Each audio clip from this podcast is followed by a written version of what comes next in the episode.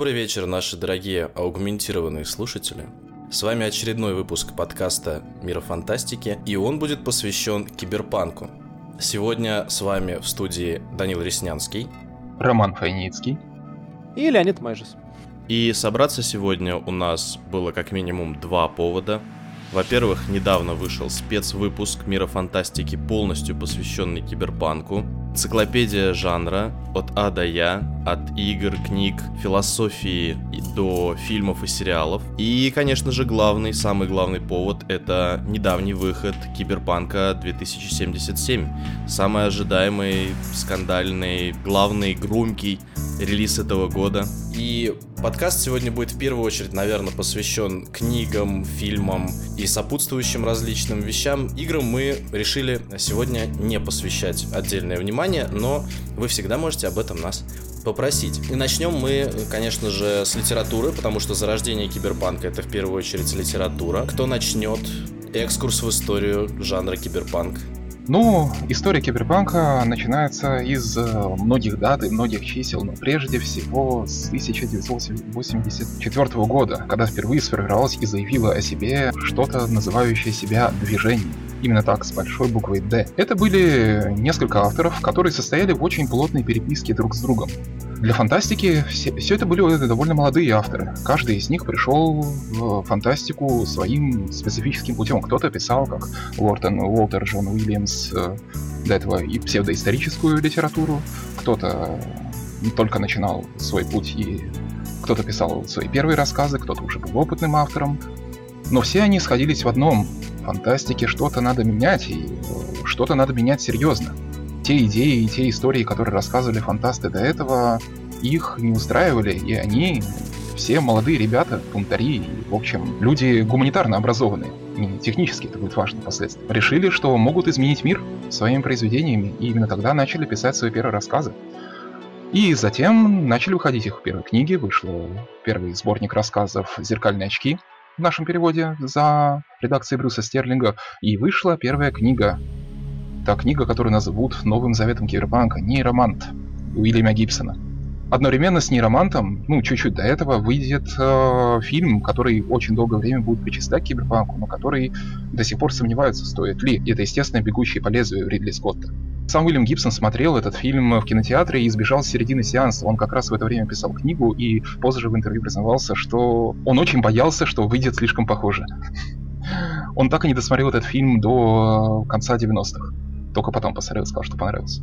И так и сформировался жанр, родился, но тогда он не назывался киберпанком, и когда этот термин возник, его придумал Брюс Бетке, один из этих авторов движения, э, он не понравился совершенно никому, и авторы от него отбивались до самого конца 90-х. Он оказался мес мерзкой маркетинговой придум... выдумкой. Для них э, жанр, в котором они писали, не был кибер и не был панком он для них не был и жанром. Они просто думали, что пишут новую фантастику. Они просто думали, что отвечают старой и делают какой-то смелый жест. Тем интереснее, как эта история пошла дальше. Удивительно, что эстетика киберпанка, да, который описывал Гибсон, который описывал Стерлинг, ну, в первую очередь, конечно, Гибсон, потому что его mm-hmm многие вот считают как бы за основу все-таки в первую очередь, хотя он, ну, очень часто бывает так, что кто-то начал раньше, а он как бы вошел в струю. Что вот стилистически и мысленно, да, вот именно фильм «Бегущий по лезвию», и, то есть они, получается, независимо друг от друга, повлияли друг на друга, но при этом как бы э, прямой связи между ними нету вообще никакой. Да, Гибсон признавался, что нет никакого влияния. Ни Филиппа Дика, ни этого. И вот как так получилось, что одна, ну, в общем, на чем витала вот эта идея, что они одновременно вот в это погрузились? Вот что их всех толкнуло? Почему именно вот, вот начало 80-х это мощный прыжок в новую фантастику и в кино, и в литературе, на ваш взгляд? Ну, во-первых, да, это такая сложная, на мой взгляд, штука, потому что очень часто говорят, что вот там, да, вот 80-х прыжок в новую фантастику. Ну, что, что, в виду под прыжком в новую фантастику? А в 70-х не было прыжка в новую фантастику? Был, конечно, по сравнению с 60-ми. А в 60-е был по сравнению с 50-ми, например, то, как психоделические какие-то темы и там некоторые, так, экологический пафос, например, начинает распространяться гораздо шире в фантастике. А, да, там в 50-е по сравнению с 40-ми и так далее. То есть, ну, вообще-то этих прыжков, их там, ну, я, я не буду говорить, что там он каждый десятилетия, да, я не историк литературы, а вет, но в то же время просто иногда, особенно какие-то фанаты э, киберпанка об этом начинают говорить, кажется, что у нас вот была одна фантастика, не знаю, там, Жюль Верна до конца 70-х годов, а потом вот все, 70-е, все, революция, баста, да, новая фантастика. Да, в этом смысле не то, чтобы в 80-е произошло что-то, чего до этого не происходило. Нам в 80-е uh-huh. фантастика снова обновилась, да, по, ну, и так же, как и все предыдущие обновления фантастики, обновление фантастики 80-е, естественно, отражало какие-то, ну, там, процессы, которые дальше уже тут вот разные, да, это как бы, когда собирается группа ученых, особенно группа гуманитарных, да, начинается там с точки зрения кого-нибудь, там, это изменение отражало там изменение экономики, с точки зрения какого-то другого это отражало изменение языка, с точки зрения какого-то третьего отражало изменение культуры, но в целом вот что я хотел в первую сказать, при всем моей, при всей моей любви к киберпанку, я фанат, я не преувеличивал бы на какую-то такую фундаментальную уникальность этого движения. Да, фантастика обновляется. Да, вот 80-е она опять обновилась. Привет, как бы новая фантастика. Да, в этом смысле скорее, на мой взгляд, для меня лично интересно, что у нас с тех пор, по большому счету, ну вот насколько я могу судить, хотя вот как раз, да, мой интерес к фантастике на киберпанке заканчивается, может быть, я что-то упустил.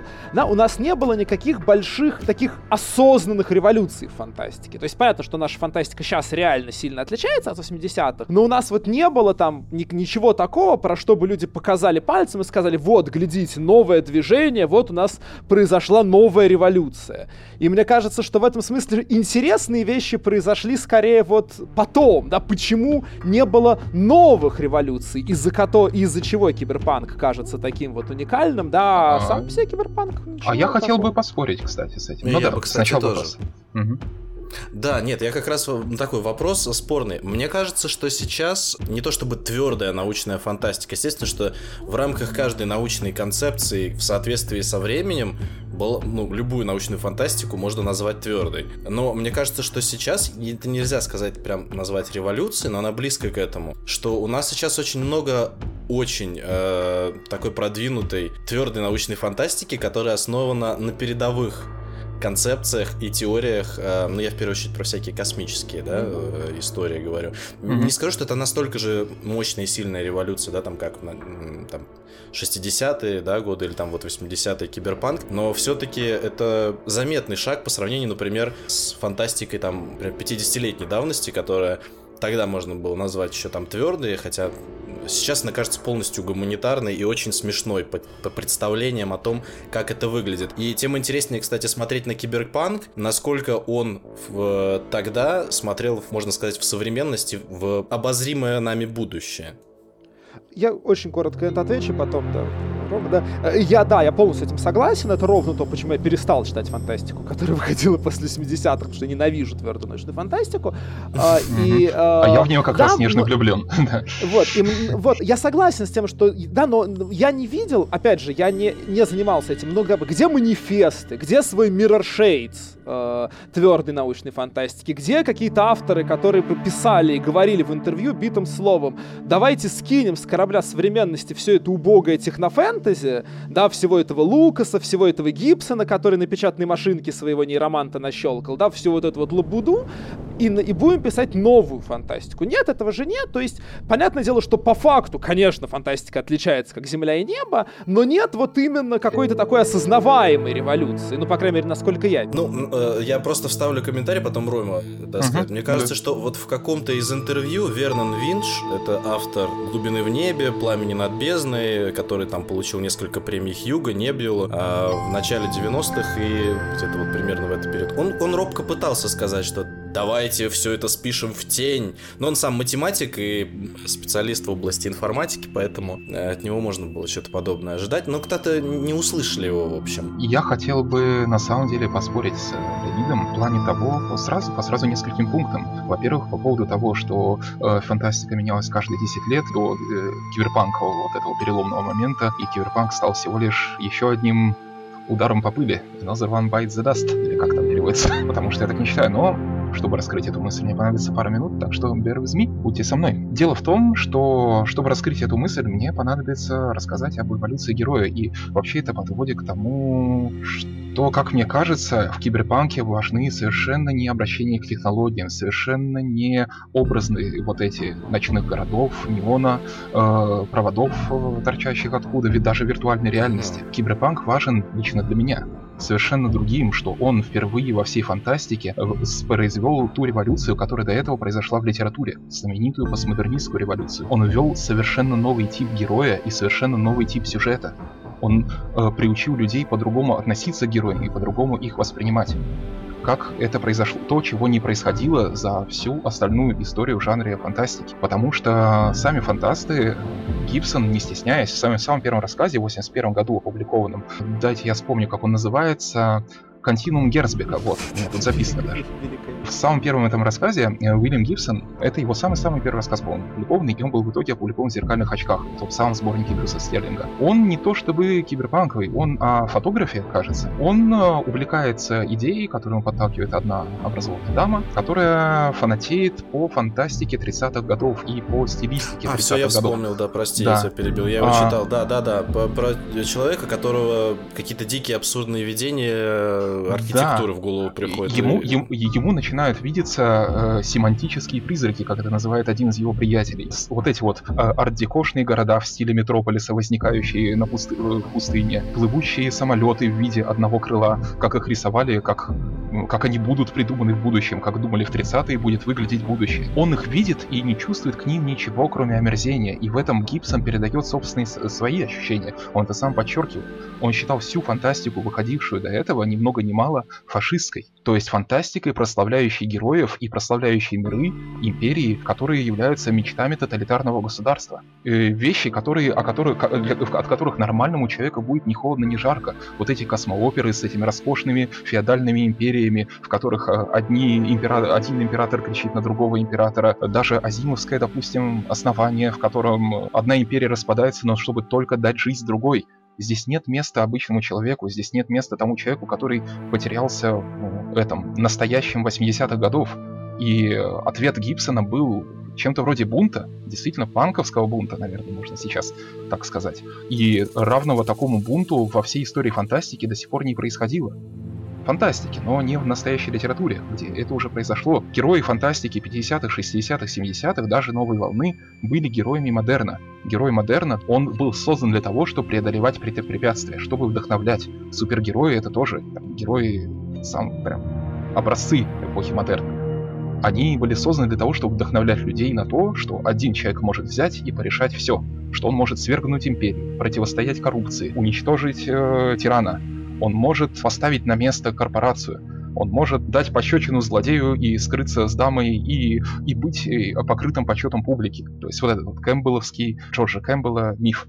А киберпанки впервые ввели фантастику героев, и, по моему мнению, это самое важное, что киберпанк дал жанру. И это то, что стало коренной революцией, наверное, причиной того, что, вот, как говорит Леонид, после этого такой революции не было, хотя, мне кажется, новые странные тоже свою революцию произвели в начале нулевых. Йовери Сейчас мы о новом странном еще поговорим, но я просто очень коротко, это не научная фантастика все-таки, но уже ни в каком смысле. Это просто немножко, да, но, но да, New Weird, да. Ну, да, э, и рассвет твердой научной фантастики, он это немножко другая история. Они, мне кажется, киберпанки как раз распались на...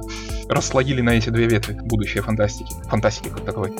Киберпанки ввели нового героя, который не стремился изменить этот мир. Он попадал в центр заговора, возможно. Он попадал в центр слияния кучи сил, которые пытались либо им вертеть, либо вовсе его не замечали. Но герою было глубоко наплевать на них, он был озабочен только одним. Он был озабочен собственным благополучным существованием. Он не стремился ничего изменить, он никогда ничего не изменит. И они видели это, авторы движения, и это они отмечают в своих эссе часто, что они видели в этом пилюлю против вот этих вот фашистских героев э, классической фантастики. Героев, которые вдохновляют на подвиги, которых никто никогда не совершит, потому что эти подвиги это просто ошибка выжившего. Естественно, там, один Казанова может прожить э, глубокую, счастливую, веселую жизнь, но тысячи других Казанов их либо пристрелят, либо утопят в Венецианском канале, либо они окончат свою жизнь в нищете. так и не добившись хорошего впечатления от многих дам. И если присмотреться ко всем произведениям киберпанка, ко всем произведениям классического киберпанка, именно в этом будет проблема, которая разделяет киберпанк в фильмах очень многих, и в играх особенно, от киберпанка классического, который и в аниме, естественно. То, что эти герои ничего не стремятся изменить, они беглецы, они стремятся всего лишь выпутаться из ситуации, в которую они попали. И они стремятся получить, окей, максимальную выгоду. Окей, они стремятся вытащить кого-то из своих знакомых, из каких-то друзей, вытянуть кого- какого-то своего хорошего товарища. Но на этом все. И на этом их разговор с системой, на этом их разговор с Великой Империей, которая правит всем, хотя никакая империя по киберпанку ничем не правит. И кончается именно это самое важное. Именно эти герои проникли потом как метастазы в остальные жанры фантастики. И приблизили героев литературы, которые мы читаем, которые нас вдохновляют, к нам самим. Сделали их более реальными хочу согласиться с тобой, Ром, по поводу того, что это действительно очень важный момент, что герои киберпанка — это ну, скажем так, маленький человек обычно, да, это может быть там супер киберниндзя или величайший хакер, да, или... Ну, обычно, кстати, они... Это интересный момент, что они где-то в какой-то отрасли, например, могут быть там сильными, быстрыми, умными и мощными, а в реальности обычно это действительно ну, обычный слабый человек. И второй момент, который э, хотелось бы прояснить по поводу киберпанка, вот классического, и проблематики, наверное, потихоньку перейдем уже то, что можно назвать посткиберпанку, да? Угу. Да, да, ну его нафиг, давайте лучше про киберпанк поговорим. Да, да давайте пока про киберпанк, у нас есть время. По поводу того, что проблема восприятия киберпанка существует, что очень многие, возможно, в этом виновата киноиндустрия, что на самом деле киберпанк это действительно не про технологии, а про столкновение, во-первых, человека с технологиями, потому что это как бы центрично это все-таки сам человек всей этой истории. И общество. И вот, возможно, очень многие, я знаю просто некоторые, многие, не могу говорить наверняка за всех, естественно, что у многих есть некая невосприимчивость киберпанка как нечто того, что это вот там, где вечный дождь, пластиковые пакеты, uh-huh. а, аугментированные люди и прочее, и, там корпорации и так далее, и матрицы, а не то, что это очень высокая социальная проблематика, в принципе, именно того киберпанка, который вот появился тогда в 80-е. То есть это одновременно и страх, на котором паразитирует один сериал со страшной силой современный, угу. и одновременно предвосхищение и ожидание, а что мы будем делать, если? А как мы поступим, если случится вот это? А как будет вести себя человек, государство, общество, и наука, армия и там все-все-все слои общества, если мы доведем до абсурда историю с развитием кибернетики, да, будем так вот говорить с таким термином. Ну вот я бы сейчас как раз очень сильно с этим поспорил бы, на самом деле, как бы с, с обоими Хорошо, тезисами. в споре рождается истина. Да, то есть мне кажется, мне кажется, что отличие киберпанка состоит как раз в том, что он пытается уйти до определенной степени. Да, вот если мы говорим, что, собственно, произошло в 80-е, да, оставляя в стороне вопрос уникальности, не уникальности, у меня там по поводу модерна тоже есть некоторые мои возражения, но время ограничено, uh-huh. ну его нафиг. Uh-huh. Отличие киберпанка, на мой взгляд, состояло в том именно, что до этого вся фантастика с довольно большой раннего времени интересовалась вопросом, а что будет если? То есть она рассматривала концепции, да? Что будет, если мы построим государство, как в Метрополисе? Что будет, если и, собственно, и автор, да, понятное ну, на всякий случай, да, полагаю, там, для, для зрителей, для, всех, для читателей, для всех перебрал, для слушателей, для всех понятно, что фантасты ничего не выдумывают из головы, даже если хотят. Да, были 30-е годы, были сюрреалисты, которые думали, что мы способны придумать что-то с нуля, мы не способны. А, да, мы все равно всегда пишем об окружающем мире, пишем, рисуем, делаем игры. До киберпанка фантасты опирались в первую очередь на какие-то рациональные концепции, которые они видели вокруг себя. Ну, то есть, например, там Азимов реагировал на то, что после двух мировых войн на Западе наконец-то люди задумались о том, что, может быть, наука это не на 100% хорошо. Да, может быть, у науки есть какие-то проблемы. И, может быть, мы не можем просто говорить, а, наука вперед, и все будет отлично. Азимов говорит, нет, мы можем, мы должны, мы непременно должны, наука вперед, не останавливать ее ничего, а то, что, да, там, 20 миллионов больше, меньше, это, это тот же, не знаю, Герберт, который я нежно люблю, да, был весь пронизан экологией, да, вот появляется вот эта новая дисциплина, она входит в массовую культуру, в массовое сознание, возникает мысль, вау, оказывается, людей формирует среда, и для него это как супернаука такая, вау, то есть, если мы поместим людей в другую среду, они будут другими, открывается, да, вселенная Дюна. кто-то делал там просто такие откровенные, ну там, сатиру, шарж, пропаганду, там, как угодно. Кто-то просто реагировал на какие-то вот рациональные концепции, и, там, на новые технологии, на новые общественные организации, на новые формы общества и так далее. На мой взгляд, киберпанк пытается уйти вообще от этого фокуса на такие вот как бы умные, не знаю, как сказать, интеллектуальные, наверное, правильно сказать, идеи в том или ином виде, и пытается, и вот в этом, действительно, на мой взгляд, его уникальность, которая была потеряна очень быстро. Уже к концу 90-х от нее не осталось ничего. Потому что киберпанк пытается ухватить эмоции. Он пытается захватить эмоциональное ощущение человека и использовать приемы фантастической литературы, чтобы передать нам, как мы себя чувствуем. Ну, мы в данном случае это жители постиндустриального западного мира, так что к России это имеет такое условное отношение, но и тем более к Советскому Союзу на тот момент, когда Киберпанк писался, но Ролик с киберрязанской деревни очень атмосферный, Да, да, ну, ну, ну вот, ну, да, вот, вот мы дошли сейчас наконец-то. Вот, и в этом, на мой взгляд, уникальность киберпанка, да, и в, и, и в этом, поэтому я согласен с тезисом, что киберпанк это вызывающее не социальное произведение, потому что, на мой взгляд, киберпанков что-что точно не интересовало, так это последствия развития каких-либо технологий, последствия развития каких-то общественных институтов, то, что вообще не интересовало будущее. Ощущение того, что машина проникла проникло тебе в голову, это то, что Гибсон ощущал на себе. Он не боялся того, что это будет он использовал это как метафору ощущения американца в 80-е годы, которого, тут нужно понимать, это же, в общем, скорее там одно из первых поколений, которых бомбардировали рекламой, например, отовсюду. Одно из первых поколений, которое шло по улице и отовсюду слышало музыку, потому что тут ночной клуб, тут человек с музыкальным проигрывателем, тут музыкальный магазин. Там одно из первых поколений, которое начинает сталкиваться с тем, что ставят камеры слежения. Да, тогда их еще мало, они редкие, но вообще возникает идея, вау, нас могут снимать. Вот мы вот идем по городу, а за нами какой-то непонятный человек следит, снимает нас. И так далее. Первое поколение с интернетом. Ну, ну да, ну, собственно, первое поколение с таким еще, да, вот, да, вот с сетью, но это да, было понятно, да, как бы, даже, собственно, слона, проигнорировал слона в комнате, ну и со многими другими вещами. И их, на мой взгляд, не очень интересовало, к чему это придет.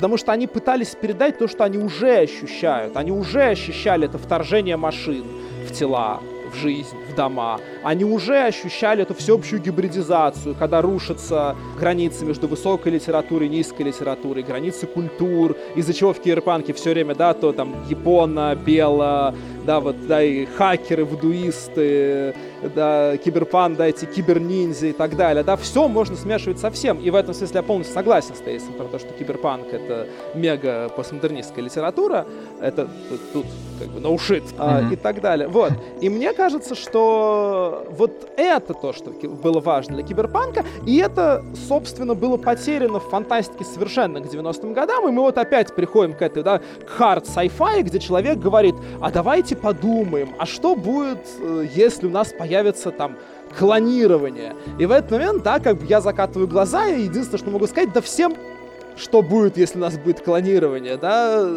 как бы напишите мне, что вот сейчас, как бы, да, на что сейчас похож мир. А я могу ответить, я согласен абсолютно со всем сказанным, ну, более-менее. Я бы это посмотрел под другим углом, но я, в принципе, я воспринимаю эту точку зрения, да, вполне. Окей, mm-hmm. да, Ром. Я могу ответить, почему перестало это.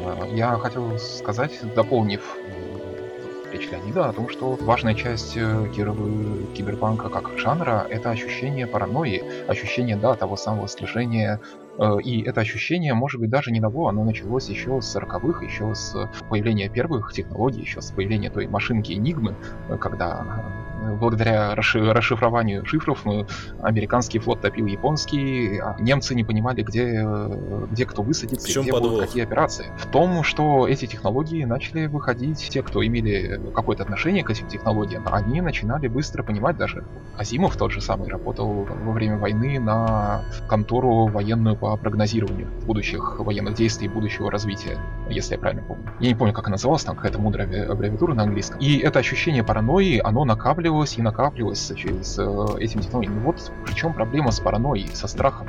Страх недолго, недолго живет. Страх очень...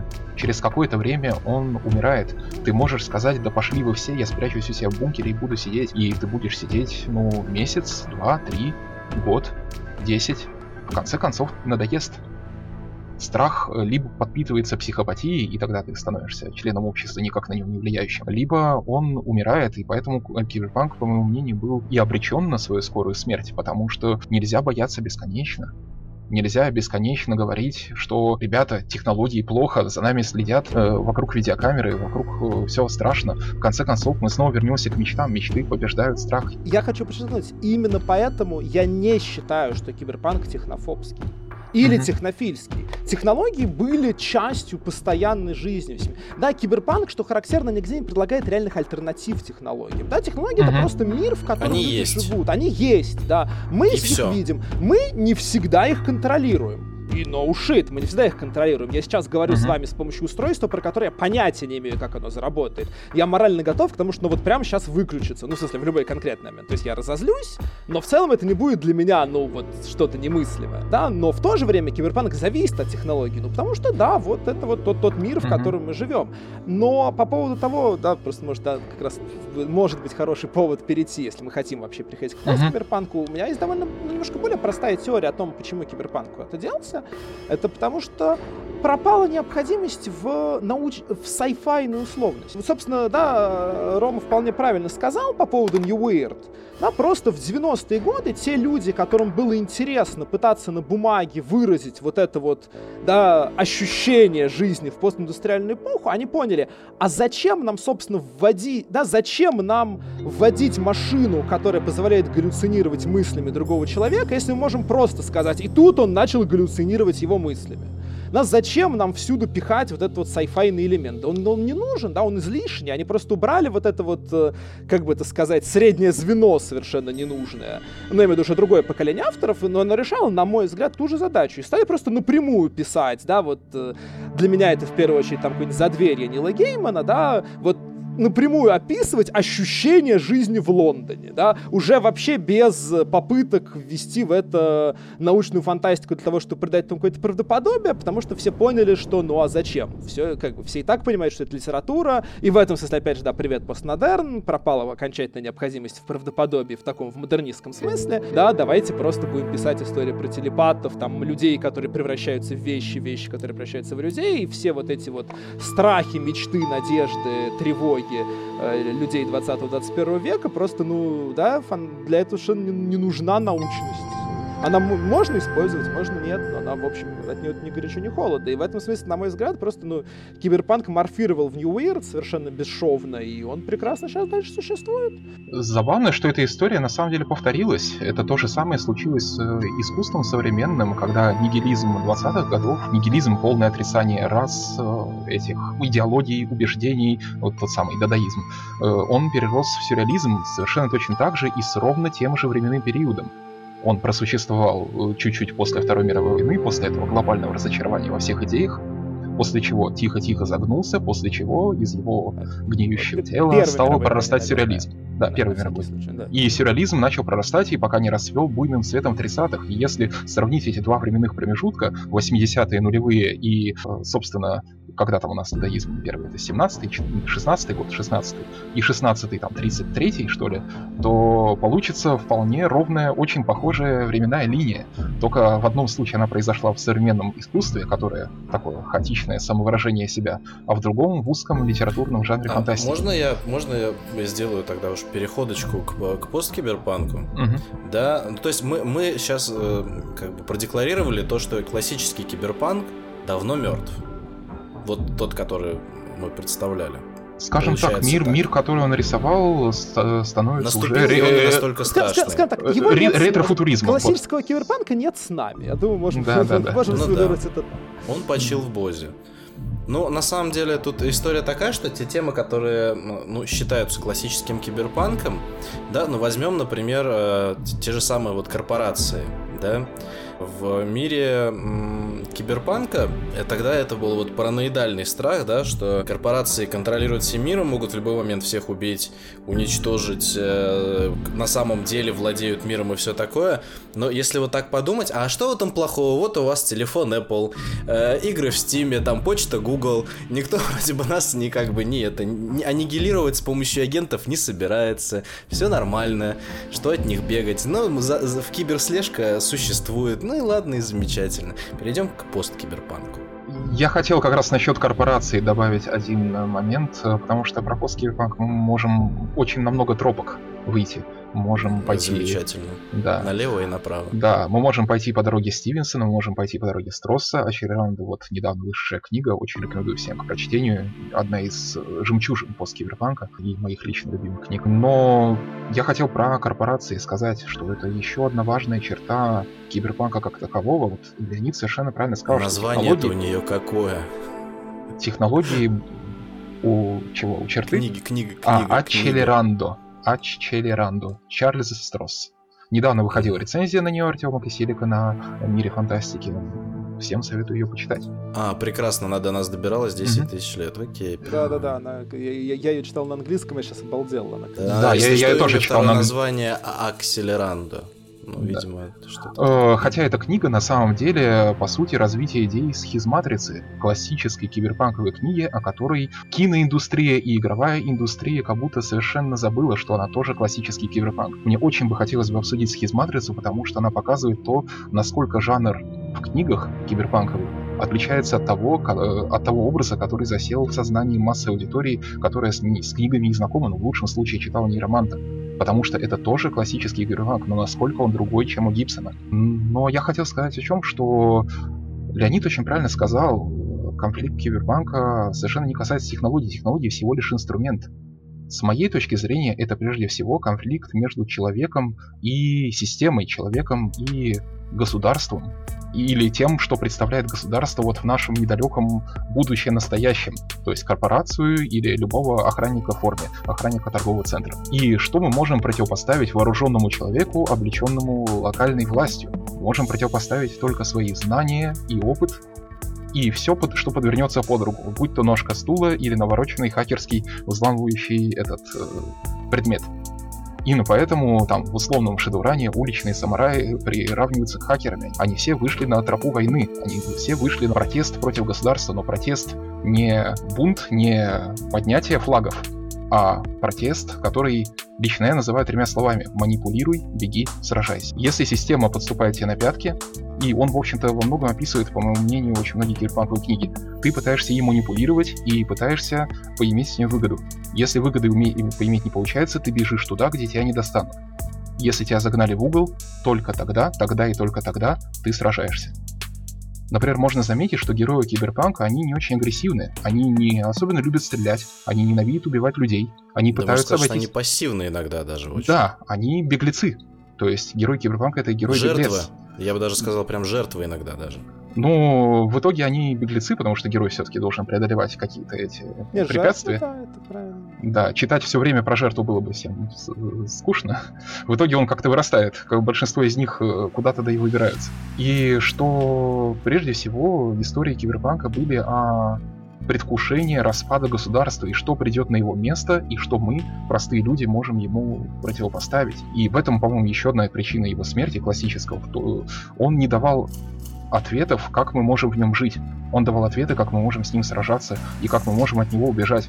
Но тоже об этом я говорю, бежать бесконечно нельзя. И это, мне кажется, просто очень важной чертой киберпанка, который для меня сложно упустить в этом разговоре до перехода в посткиберпанк. Ну, я думаю, что если мы хотим вообще затронуть посткиберпанк, есть смысл сделать это. Я думаю, что Роману стоит рассказать о схизматрице, потому что это действительно специфическое произведение, в котором совершенно по-другому построено ну, вообще взаимоотношения людей, совершенно по-другому построена организация об, общества на, на принципиально другом уровне э, все создано. Я, к сожалению, очень давно читал, поэтому mm-hmm. я помню только только что там две такие политические группировки, которые конфликтуют между собой. Там очень главная интересная идея, в чем я, чем мне запомнилась как раз хизматрица, это то, как одна мелочь, да, как один человек, одна мысль, одна идея, одна какая-то технология может подвинуть вот эту структуру общества кардинальным образом, и как это общество вместе с одним человеком может эволюционировать. Всегда Гибсон, он очень такой лобильный, он очень ограниченный рамками, да, то есть если, например, мы возьмем трилогию его киберпространства, хотя она написана там с, с разницей в несколько лет, она не сильно меняется ни структурно, ни организационно, ни образами героев. Там герои все в трех частях, да, трилогии. А, Мона Лиза Овердрайв, Нейромант и Граф Ноль, они не меняются. Это разные герои, но они по характеру, по структуре и обществу, и все, что их окружает, оно предельно одинаковое. Он очень костный.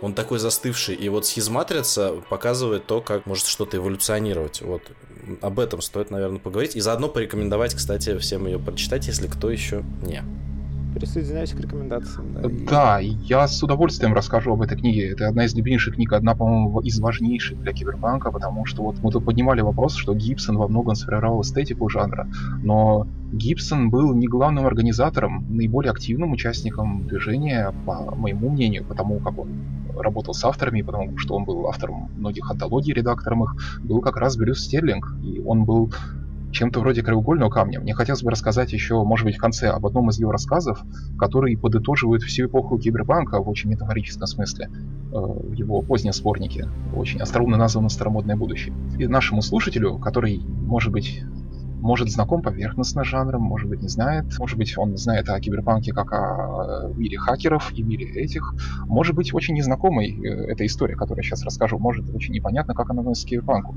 Но тем не менее, это тоже часть жанра, все понятно. Действие схизматрицы самой главной книги Брюса Стерлинга, оно целиком развивается в космосе, в Солнечной системе, полностью населенной и э, окружающей вокруг мертвой Земли, покинутой всеми. В этой Солнечной системе вся она побита на бесконечное количество фракций. Значимое место в одной из таких фракций занимает наш герой, человек по имени Абеляр. И в нем нет никаких аугментаций, более того, он противостоит людям, э, отстаивающим саму идею аугментации. Он шейпер, он себя изменяет генетически. Мало того, что он шейпер, он, э, мало того, что он генетически измененный человек, он никоим образом не принадлежит хакерам. Он генетически измененный дипломат. Болтун. То есть он никак не относится к технологиям, с одной стороны, хотя э, он, естественно, их жертвует. И в результате определенного заговора, совершенно личного, там, семейных дрязг и предательства друга, он оказывается изгоем. И пускается в Одиссею по всей этой Солнечной системе, где нет дождя, где есть, естественно, звездное небо, где э, не так много времени посвящено виртуальной реальности, хотя она там появляется. И он становится свидетелем около 80, кажется, или сотни, или 150 даже. Я вот не точно не помню. Э, ну, лет там, ее ну, истории. Да, там такой астрономический размах. Да, да. постоянно там, делаются там, шаги даже... в 20-30 лет. Да, да, там, по-моему, даже не, не вполне говорится, сколько именно, но да, там взрослеют люди, стареют, умирают, там у него на глазах, да. И этот герой, с одной стороны, он классический герой киберпанка, это то, что объединяет ее с Нейромантом, он тоже беглец, и он тоже не стремится изменить этот мир, но и эта мысль у Стерлинга есть постоянно, она у него есть и в его поздних, уже более футурологических книгах, вроде э, Цайтгайста, вроде э, Священного огня. Он внимательно наблюдает за тем, как движется мир. Он внимательно наблюдает за тем, куда сдвигаются тенденции, какие происходят тренды. Кто в какой-то момент, спойлер, спойлер, но я думаю, спойлер скорее, интригующий, туда прибывают инопланетяне. Инопланетяне прибывают просто торговать в какой-то момент там начинает барыги, меняться... Да, барыги прилетели из космоса, да, это да, да. забавно, да. В какой-то момент э, две враждующие фракции сливаются в одну, а потом снова расстаиваются на десятки других. Он за всем этим наблюдает и выбирает того, на кого должен поставить. Он в конце концов перестает себя причислять к какому-либо роду и племени. Он становится идеальным человеком постмодерна, человеком, держащим пульс на вечно меняющемся мире, и пытающимся либо поиметь выгоду, либо отойти в сторонку, пока там взрывается и ломается все. Хотя там, кажется, именно в этой книге, кажется, такого не происходит. Схизматрица крайне важна для понимания киберпанка как жанра, потому что она раскрывает второй параллельный взгляд на него. То, что это жанр о том, как человеку взаимодействовать с вечно меняющимся обществом, которое никогда не больше не будет упорядоченным. Оно больше не будет не феодальным, ну разве что мы не уроним друг на друга ядерные бомбы, что тоже еще возможно. Но это тема другого подкаста. Как нам выживать в этом хаосе и как нам постоянно двигаться вместе с ним. И это как раз становится для меня ступенька от того самого постмодерна. Постмодерн же тоже умер в итоге к метамодерну и посткиберпанку, который стал ближе к метамодерну. Тому, что мы должны просто принять, мы не должны бежать, мы не должны паниковать, мы не должны э, параноить от того, что государство за нами наблюдает. Мы просто должны внимательно Двигаться наблюдать вперед. и ждать своего часа. Да. Может быть, нам не повезет, может быть, нас сожрет. Это мировая, мировая хронология или какая-нибудь ядерная война. Но если нам повезет, мы должны быть наготове, словить вот этого черного лебедя или чего-то еще. Поэтому эта книга у- у- удивительно, что она возникла в самом начале этого жанра. Поэтому я рекомендую ее каждому зрителю, чтобы понять, что такое киберпанк на самом деле. Она о нем рассказывает гораздо подробнее, чем нейромант, и при этом лишена отвлекающей визуальной формы, отвлекающих вот этих виртуальных реальностей и всего прочего. Там нету описаний того, как э, герой, завернутый в пластиковый пакет, шуршал разбитыми бидонами по, бет- по бетонному полу и всем прочим. Я согласен. И на меня в этом смысле как раз удивляет вот это вот, да, прозвучавшая, по-моему, от Ромы мысль, что киберпанк как бы не дает ответов, да, что киберпанк пессимистичен. Киберпанк не дает ответов, действительно, как нам жить, в каком смысле? В, ка- в том смысле, в котором Дюна давала такие ответы, или Азимов давал такие ответы. Он давал, он, как бы, это были предвидения, каждый раз, когда ты Азимова называешь Азимовым, где где-то умирает кто-то, пожалуйста. Ну, простите, пожалуйста, да, я как-то дурацкая привычка, я все время в написании его вижу, да, Азимов, конечно. То есть они давали как бы ответы. Если вы хотите жить лучше, если вы хотите, чтобы наше общество, чтобы мы все жили лучше, делайте вот так. Да, или там Роденберри, собственно, делал то же самое, да, привет, Star Trek. А, да, будьте терпимыми, чистите зубы по утрам, да, там, разрушайте тоталитарные государства, ну, as usual. Киберпанк не дает ответов в этом смысле, но киберпанк дает, на мой взгляд, гораздо более актуальные ответы в плане того, как нам жить, потому что киберпанк позволяет нам осмыслить тот мир, в котором мы находимся сейчас. Чего не позволял сделать, там, не знаю, тот же Роденберри, но или это очень условно, то есть мы, мы должны были как бы изначально принять на веру, что там, не знаю, тирания это плохо, а демократия это хорошо, с чем я не спорю на всякий случай, но так, по идее, это, ну, да, это некоторые утверждения, которые как бы там делалось за кадром, а нам уже просто рассказывали, как нам эту демократию усиливать и прокачивать. Да, о чем был там Звездный путь.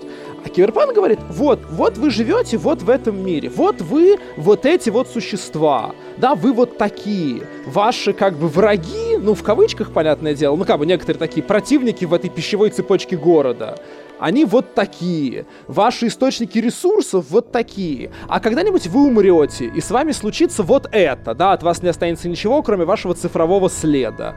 Да, а там, а когда-нибудь вы кого-нибудь влюбитесь, и это будет вот так. А ваша работа это на самом деле вот это. И на мой взгляд, это гораздо более ценно, как, э, ну, в общем, просто, если, если мы говорим про какое-то социальное значение фантастики, да, про то, что она может дать, так сказать, простому рабочему, я утрирую Мгм. немного, да, чем, ну, какой-то очередной манифест того, как э, при коммунизме все будет, и, нас, и как он наступит, надо только Надо подождать. только подождать. Да, да, да, да, вот. да. Проблема в том, что не у всех хватает сил, чтобы эту правду услышать. Не у всех Ну, хватает... давайте э, мы, мы утрированно, я- может быть, скажем, чему учит киберпанк. Ну, легко. То есть это манифестно, значит, это можно Мгм. коротко сказать. Запросто, Манифестно. запросто. Киберпанк учит, что люди, нам, а, окей, на мой взгляд, что люди именно сейчас обладают некоторым количеством как бы важных характеристик. Первое и самое главное, которое я в первую очередь хотел бы сказать, что человека не существует. Да, у нас нет никакой... Вот мы не можем сказать, где я заканчиваюсь и начинается что-то извне меня. Вот там я и моя одежда. Это я или не я? Ну, наверное, нет. Но на самом деле меня же почти никто никогда без нее не видел. И большая часть людей, скорее всего, не знает, что я существую как бы отдельно от нее. Я и мой социальный статус, я и моя работа, я и моя национальность, я и моя, э, моя религиозная принадлежность. И что это все с одной стороны конструкты, которые делают другие люди, причем они делают их в условиях очень конкретной, например, экономической модели, как капитализм. А, а с другой стороны, это, ну, это теперь, это я, да, то, что я люблю как бы Кока-Колу, превращает меня, с одной стороны, в неоплаченного рекламщика Кока-Колы, да, в носителя ее бренда. С другой стороны, это часть моего характера. И киберпанк, да, ну, собственно, через фигуру, собственно, киборга, которая, на мой взгляд, в широком смысле киберпанка таки важная. Но если мы это понимаем расширительно и понимаем, что как бы киборг это и тот, у кого рука механическая, и тот, у кого плавник вместо руки, и тот, кому удалили воспоминания и, и подшили какие-то другие скиллы, это все как бы разные типы киборгов, да, это вот, ро, это вот символ киберпанка, да, что с одной стороны нас нет, любую нашу деталь, наш кусок нашего тела, наше воспитание, нашу память, все это можно можно исказить, изменить и так далее. И с одной стороны, более того, мы еще постоянно узнаем задним числом, что это не так. Да, мы все время узнаем, знаете, там, про ложную память, про культурную обусловленность гендера. То есть мы понимаем, что вот все то, что мы принимали за данность, это тоже конструкты, конструкты, конструкты, конструкты, да, ничего на самом деле не настоящее. Но при этом это все есть. Это не делает это, ну, иллюзией. Это действительно мы. Да, я являюсь там мужчиной, несмотря на то, что как бы мой гендер это конструкт. И вот этот вот парадокс парадокс, да, точно так же, как там персонаж Киберпанка является персонажем, даже если он не вполне человек, или вообще не человек, или вообще ИИ. А какая разница? Да, и в этом смысле, да, нет разницы между и людьми, киборгами. Да, вся вот эта вот проблематика, у роботов есть душа или нет, да пофиг как бы говорит нам киберпанк. Какая душа? Тут непонятно, у людей есть душа. Тут непонятно, где вообще один человек заканчивается, другой начинается. Они все время подключаются друг к другу кабелем и обмениваются мыслями. А вы тут про душу какую-то загоняете. Вот. И это, на мой взгляд, самая важная часть киберпанка и та, которая, мягко говоря, не потеряла актуальность 80-х годов, а только приобретает и приобретает и приобретает ее вот ну, до, до сегодняшнего дня, когда нам было бы неплохо вот эти киберпанковые мысли уже в общем усвоить всем, ну потому что это становится уже некоторым таким скиллом для жизни. И для, там, для восприятия новостей, для восприятия, не знаю, сексуальности наших друзей, для восприятия, возможно, нашей собственной, ну и там много чего еще. Вот. Надеюсь, это было понятно не очень сумбурно. Нет, нормально. Нет, просто я в определенный момент улетел по мыслям, и потом я вспомнил, когда ты говорил про душу и тело, мне сразу на ум пришел видоизмененный углерод, где, собственно, главный герой, Такия Шикович, прыгает из тела в тело, просто как перчатки меняет. По-моему, даже как... А, обложки, вот. То есть, как бы тело — это просто обложка хорошая концепция. Я хотел бы уточнить насчет того, что Киберпанк не дает ответов, потому что, с моей точки зрения, вот я с схизматрицей говорю, что он получает выгоду постоянно, ну, про схизматрицу говоря в сюжете. С моей точки зрения, выгода — это не ответ, потому что человеку, человек так устроен, что ему необходимо что-то в этой жизни менять, ему необходимо чувствовать себя частью общества. Животные мы общественные.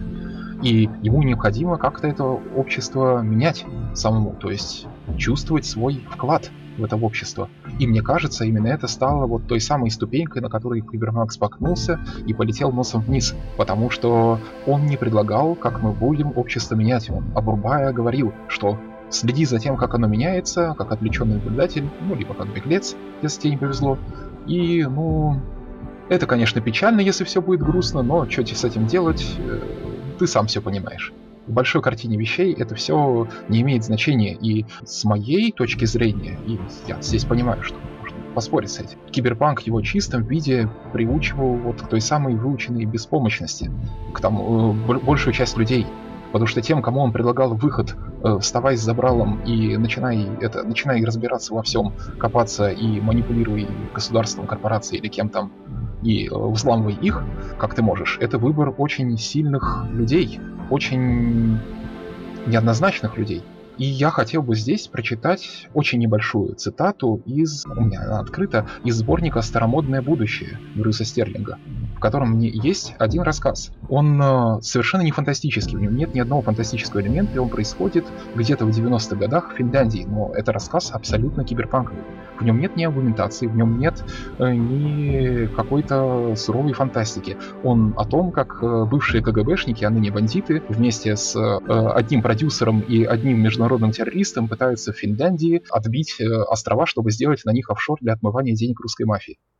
Это главный герой, если что. А какой это год? Это 92-й, кажется. 90 Nice, nice. Мой, это, это один из моих любимых рассказов э, Брюса Стерлинга «Последний шакальчик» называется.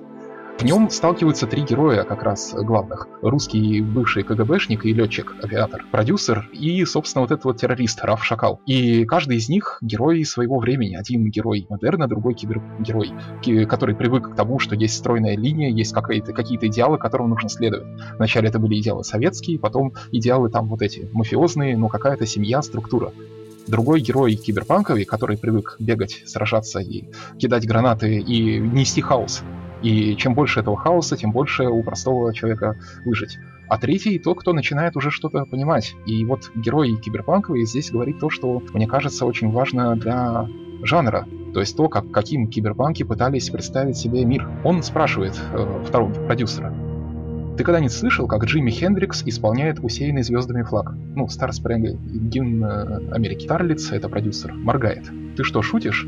Песня до сих пор продает крупные партии. Так вот, в следующий раз послушай эту композицию по-настоящему. А это, если что, издевательство над американским гимном. Это я вставляю ремарку. Попытайся представить себе страну, где эта музыка действительно была бы национальным гимном. Ни диковины, ни пустой мечтой, ни модой, ни пародией, ни протестом против какой-то там войны, ни для молодых янки, укурившихся на, на дурацком флете в пригороде Нью-Йорка, где эта песня была бы социальной реальностью. Вот как я хочу, чтобы жили люди. Но люди, они овцы, у них духу не хватает жить такой жизнью. Если у меня будет шанс, я попытаюсь заставить их так жить. И вот это, мне кажется, то, на чем Киберпанк, он предлагал тот протест и тот подход к обществу, который только очень немногие могут вынести, очень немногие с ним справятся. Прости за реплику, но это мне почему-то очень сильно напомнило раннего Пелевина. Извините, мне какие-то... А Пелевин вдохновлялся точно тем... Постмодернистская и Пелевин вдохновлялся точно теми же источниками, что и Киберпанк. Пелевин вдохновлялся точно теми же постмодернистами. Пелевин э, во многом э, автор э, близкий Киберпанк. Все, теперь мы пришли. Можно назвать э, наш подкаст выпуск это Пелевин Киберпанк. Пеле... Я, у, у меня же есть вот ремарка ровно, которую я хотел сделать, как раз чтобы к этому перейти. Вот, ро, вот аккуратно к Пелевину Киберпанку что, на мой взгляд, не совсем правильно говорить о том, что Киберпанк что-то предлагает да, и что вот, знаешь, что Киберпанк предлагает нам стать вот этими вот мастерами манипулирования государством, да, мастера... Киберпанк, на мой взгляд, и как я его всегда читал, констатирует, что мы уже вот эти вот люди. Он констатирует, что у нас нет возможности, даже если мы хотим проснуться в 8 утра, пойти, выйти из дома в 9, работать 8 часов, поехать потом назад, лечь спать, так 5 дней в неделю, потом 2 выходных, развлекаться, познакомиться с кем-то, жениться, завести двоих детей, э, которые потом проживут ту жизнь. Ну, вот американская мечта 50-х годов. Да? С точки зрения киберпанка мы уже выживаем в городах. Да, с точки зрения киберпанка мы, может быть, и хотели бы не быть теми, кто вынужден постоянно обманывать, приспосабливаться, убегать, менять, но мы не можем. Мы... Сейчас пойдем, почему Матрица кончилась плохо, имея в виду кинотрилогии, потому что она как раз изменила это все. Ну, сейчас, ну, в том плане, что с его точки зрения, это, ну, с точки зрения Гибсона, это привилегия, которую мы не можем себе, мы, может быть, хотели бы быть конформистским стадом, но никому, но никому нафиг оно не нужно. И на самом деле, именно это неожиданно очень сильно роднит, ну, киберпанк как раз с нашими, так сказать, родными территориями, где огромное количество количество людей живет, ну вот, именно так да, где э, огром, да, я понимаю, что, с одной стороны, да, да, вот на выборы не ходят и так далее, да, пассивные люди, но при этом у нас же нет вот этого, ну, пассивности в обществе, в том смысле, что нет никаких гарантий будущего. Да, все живут от случая к случаю, да, ой, подработка, ой, новая возможность, ой, можно пропихнуться туда, ой, можно позаимствовать то, да, то есть как бы огромное количество людей живет в городе, как в общем во враждебной среде, где ты не ходишь как хозяин, да, как Кирк по Энтерпрайзу, да, и все вокруг его, все вокруг народное, а где ты постоянно находишься вот в этих вот трущобах и должен постоянно оценивать, это враг или друг, он выше или ниже меня по городской пищевой цепочке, а это враг или друг, а это возможность или угроза. И это как раз то, что, то, то из киберпанка, что, на мой взгляд, могло бы прекрасно зайти на наших уже пространствах и до определенной степени зашло в образе вот этого, ну, собственно, бугуртрет даже, да, там не то, что есть какие-то произведения самосбора, да, mm-hmm. который как раз вот это, на мой взгляд, самый настоящий русский киберпанк, потому что, с одной стороны, мы как бы видим здесь киберпанковый образ подчиненного общества.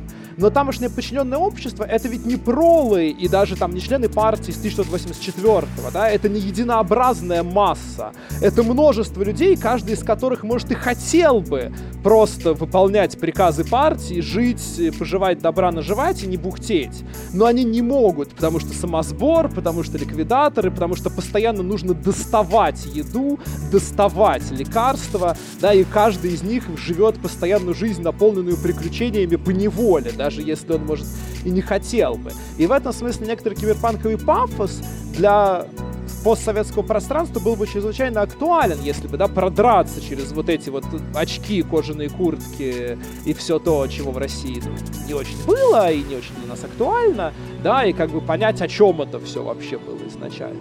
Да, и здесь можно, собственно, сказать, потому что там, да, можем вот время мало, можем, собственно, сейчас сказать пару слов, может, про русский киберпанк.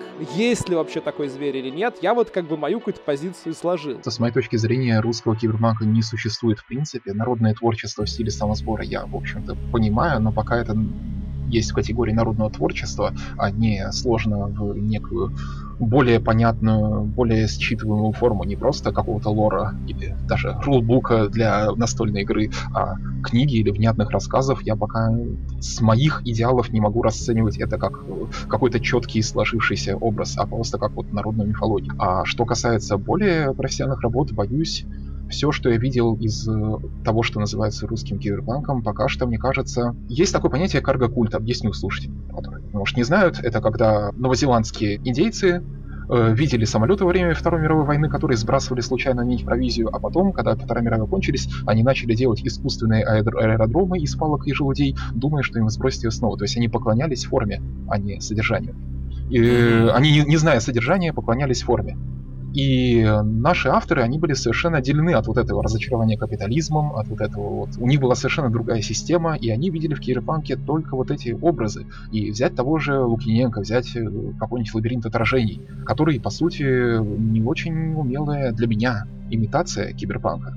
Это, ну да, он описывает виртуальный мир, да, описывает героев в виртуальном мире, но что эти герои делают? Они разгадывают там заговор и целиком к концу книги меняют структуру этого виртуального мира и не могут повлиять. Это именно те герои, которых Гибсон называл фашистскими в свое время. То есть это, какими бы они ни начинали, они становятся именно избранными, и мы скатываемся снова, опять же, в ту же риторику дешевой фантастики. И большинство тех книг, которые называют киберпанковыми на русском поле, те, что я видел, боюсь, следуют такому же пути. Они начинают за здравие, считывая форму, э, заканчивают за упокой, целиком не понимая содержания. Сразу такой вопрос в догонку. Я, я читал, возможно, «Лабиринт от э, отражений», но очень давно, ну, соответственно, когда он там вышел вообще, вообще, вообще в 90-х, да? Есть ощущение ощущение, ну, потому что я познакомился с жанром уже сильно после, наверное, в принципе, моим знакомством можно считать, э, ну, хорошо, осмысленным знакомством вторая часть Матрицы, да? Ну, так Матрица это тоже не киберпанк. Это фэнтези. В избранном как бы, я, я бы с этим поспорил просто, чтобы, да, ну, времени у нас на это нет, но, скажем, mm-hmm. я считаю, что Матрица скорее киберпанк. Ну, Первая точно киберпанк. Первую я вполне бы mm-hmm. уложил, вторая под вопросом, третья это фантазия, честное слово, какая-то безумная совершенно. Так вот, ну, вопрос... я как законченное раз... Э, произведение их рассматриваю. Ну да. А, вопрос э, на Лукьяненко, то есть откуда он черпался? То есть, между прочим, это, в принципе, нужно сказать, что вокруг ранних произведений Лукьяненко и кон- конкретно о цикле э, Deep Down, ну, есть очень большая фан-база. То есть и фальшивые зеркала, и лабиринт отражений, даже, в принципе, прозрачные витражи, их э, любят в народе. Но да, карго-культ. Здесь мы переходим к тому, откуда он черпался в основном, потому что это, кстати, известно, мне кажется, это даже утверждено, что мы переходим к тому самому Нилу Стивенсону, которого мы тизерили до этого, и к его книге «Лавина», на которую, кстати, вот моя рецензия э, есть и спецвыпуске Кирпанк, простите за небольшую минуту сам реклам, с которой самая интересная история связана, и которая тоже для меня очень важна для понимания как жанра, потому что «Лавина» была задумана как пародия на жанр. Она была задумана как издевательство над всеми канонами Киберпанка. Она вышла тогда, когда Киберпанка официально объявили мертвым. В 1994 году его уже Брюс Стерлинг похоронил 30 раз и сказал, дальше в этом жанре будут только стрелялки и пулялки, и мы от них будем отбиваться. И тут выходит лавина, развеселая, совершенно идиотская история, в которой Нил Стивенсон, писатель-сатирик, начинает издеваться над всеми канонами жанра, но делает это умно. Хотите героя? Он рисует супер-хакера по имени Хиро, протагонист. Да. Да, хотите мир, хотите виртуальную реальность, он рисует супер-ультра виртуальную реальность, который вот, вот образец всех виртуальных реальностей. Именно в Лавине он вводит понятие аватар, которым мы теперь пользуемся. Именно это подтвержденный тоже факт. Начиная, именно начиная с Лавины в речи людей вошло ну, понятие так, аватар. Популяризировал, как... да. Он да, популяризировал. И он, он, он, он не первый его он не первый его придумал, но только он его запустил. То есть оно mm-hmm. употреблялось пару раз до него. Он это подхватил, естественно. И эта книга была задумана как издевательство над киберпанком, как такая эпитафия жанру. И Нил Стивенсон, я думаю, сам был смертельно удивлен, когда аудитория начала ее читать, и в рецензиях ее начали реально начинали сравнивать, э, говорить, что это квинтэссенция жанра, и что это идеальное, идеальное отображение всех его сторон. И после этого он пишет «Алмазный век» в этом же мире, который уже более серьезная книга. Он пытается, не пытается, а реально работает серьезно в Кирпанке. Он был таким же фанатом постмодернистов, как и авторы движения. Хотя ну, просто мы просто на секунду, да, так заметим в сторону, что антагонист вообще лавины это Алиут мутант, mm-hmm. ну вот так по большому счету. Да, с личный ядерный Который боголовкой. украл ядерные торпеды, да. Да, и, да, и который ездит на мотоцикле. И является независимым государством, потому что там же еще выстебывают вот этот вот э, мотив экстра... экстерриториальности киберпанка, который все время mm-hmm. там тут экстерриториальность, тут экстерриториальность. Они там доводят это до предела, там вот этот вот Алиут успешно провозглашает свой мотоцикл. Но мне кажется, это главной историей о киберпанке как жанре его восприятии массовой аудитории. В принципе, что пародию восприняли как основу. Основой стало то, что не задумывалось основой быть вообще, что, это, что, что было шуткой, и что вот все вот эти образы, которые авторы изначально считали наносными, и просто вот такой вот литературной игрой, играем все эти троды, триды, виртуальной реальности и все такое, в этот монохром, это все стало самым главным в глазах э, аудитории, и это поразительно. И тут мы можем коснуться и японского кирпанка, который, ну, японского, это если его можно назвать кирпанком, который использовал все это на полном серьезе, все эти образы. Так что киберниндзя с алиутами прекрасно используем это как целую идею для линейки аниме. Да, да, да, да, да. И вся вот эта вот э, виртуалочка и все эти мировые заговоры. Стала очень, очень важной книгой для киберпанка, потому что она подняла вопрос и вот этот вот переходный мостик к пост-киберпанку, к тому, что что у будущего есть, в общем-то, надежда, и мы можем сами на него хоть как-то повлиять. Оно, то есть, окей, да, мы там все поделимся, Америка вся поделится на 30 тысяч этих государств, где каждый двор будет корпорацией, каждое ТСЖ, там будут люди с дробовиками, которые будут его охранять. Но будет ли это плохо? Да нет, это не будет ни плохо, ни хорошо, люди останутся людьми. И что, переживать из-за того, что, окей, корпорации заменят государство, будет ли это плохо? Да нет, там тоже будут те же люди.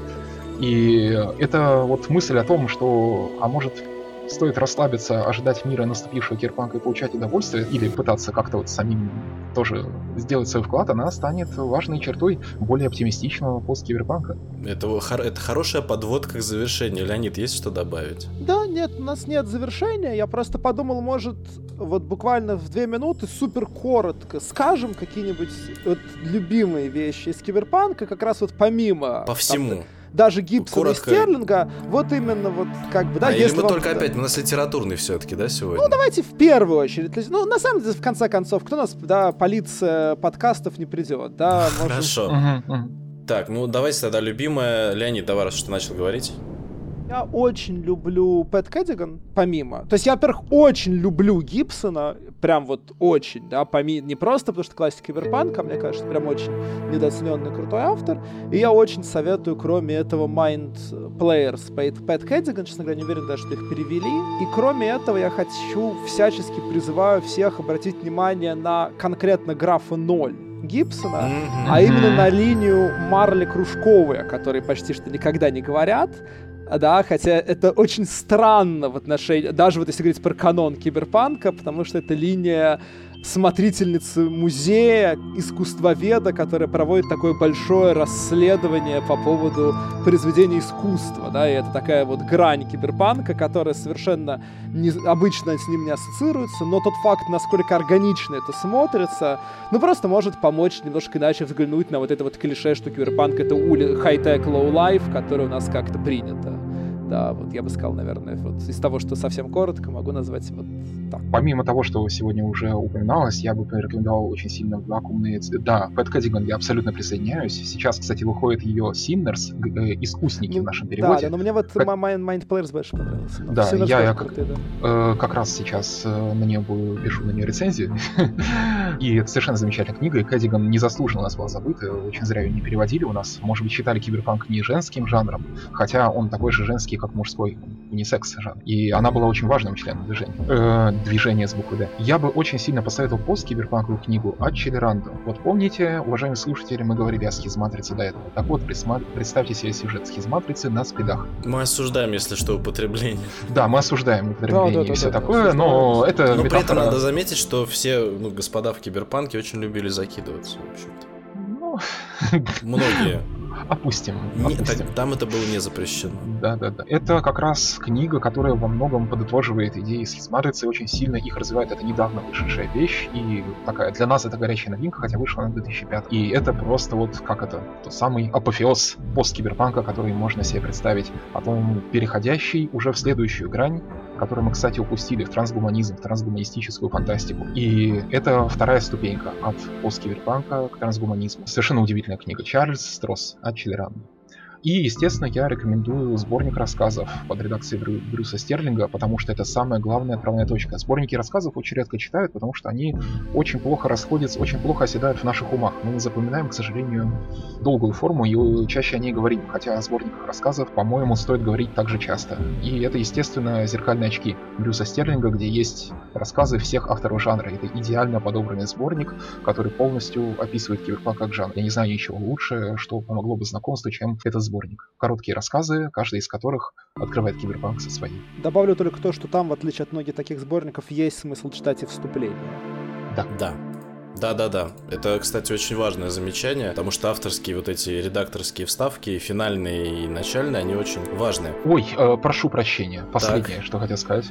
И э, говоря о фильмах, наверное, самый главный фильм, который объединил все сюжетные линии киберпанка и сумел их передать в визуальных образах, при том сохранив основные посылы, о которых я говорил сегодня, и о конфликте человека и системы, и о герое, и который не постеснялся сделать это смело и бескомпромиссно, и не поддался там на уговоры продюсеров. Это итальянский фильм «Нирвана» 97 -го года с Кристофером Ламберт. И это фильм, который может быть сложно смотреть. Это фильм, снятый артхаусным режиссером итальянским, с итальянскими актерами и Ламбертом. Это а, и, да. просто самый идеальный киберпанк на экране, который да, я в да, да, да, Нирвана, 1997 год, э, режиссер Габриэля Сальваторес. Моя очередь, да, давайте что-нибудь неожиданное. Есть э, очень своеобразный, интересный, молодой, кстати, финский автор, Ханну Раяниеми очень сложно выговорить. Ханну mm-hmm. Раяниеми. Вот, я смог. Со второго mm-hmm. раза. И у него есть трилогия, которая называется «Квантовый вор». Я, к сожалению, только читал две книги из трех. Оно такое, в общем-то, специфическое в том плане... Оно тоже, как, как весь, практически весь посткиберпанк, про разум и виртуальную реальность, но то вот с какой оно легкостью, иронией и при этом одновременно, что самое интересное, это не нелюбимая, да, твердая научная фантастика. То есть это попытка примирить твердую научную фантастику, киберпанк и такую вот космически приключенческую, авантюрную, раз, ну, достаточно легкую, повествовательную, если в, в этом плане говорить, да, такую интригующую новелистику, романистику, да, то есть это попытка сделать все и сразу. В общем, э, Хан, ну, пытался сесть на все стулья и кое-как, но все-таки он смог удержаться, и в этом, наверное, плюс. И я, поскольку, да, это игровой амбассадор мира фантастики, я хочу сказать, сказать, что Киберпанк, э, если вам интересен Киберпанк, вам нужно поиграть в самый первый Deus Ex. Потому что это такой сборник постмодерна, городских легенд, темы виртуальной реальности, генетических модификаций, модификаций при помощи э, всяких э, имплантантов и прочих штук, при этом еще корпорации, всего-всего-всего. Это настолько навороченная э, вещь, при этом, где ты можешь реально почувствовать себя героем киберпанковой истории, где ты можешь погрузиться в это все, почувствовать э, возможность что-то выбрать, избрать свой собственный путь и опять же быть либо в положении героя, но на самом деле реально положении пешки в этом мире, таком сложном и специфическом, это дорогого стоит, и до сих пор я утверждаю, буду утверждать, что в 2020 году Deus Ex это в принципе одна из лучших игр в истории, и она до сих пор держится очень неплохо Deus Ex Human Revolution и Mankind Divided это бледные, жалкие, э, костные копии того, что когда-то сделал Warren Spector в первом Deus Ex. И вот на этом, если с вашего позволения, я думаю, что мы можем прощаться. Но прежде чем попрощаться, хочу напомнить нашим дорогим слушателям, что сейчас идет краудфандинговая кампания на 2021 год. Она идет успешно, но мы можем сделать ее еще более успешной, потому что есть бонусы. Обязательно заходите, внимательно смотрите, что полагается к бонусной цели, до которой там осталось, в общем-то, на самом деле, всего ничего. Давайте поднажмем, друзья. Ну а мы с вами будем прощаться. С вами был Данил Реснянский. Роман Файницкий. И Леонид Мэжес. Всем пока. Всем пока. Всего доброго, друзья.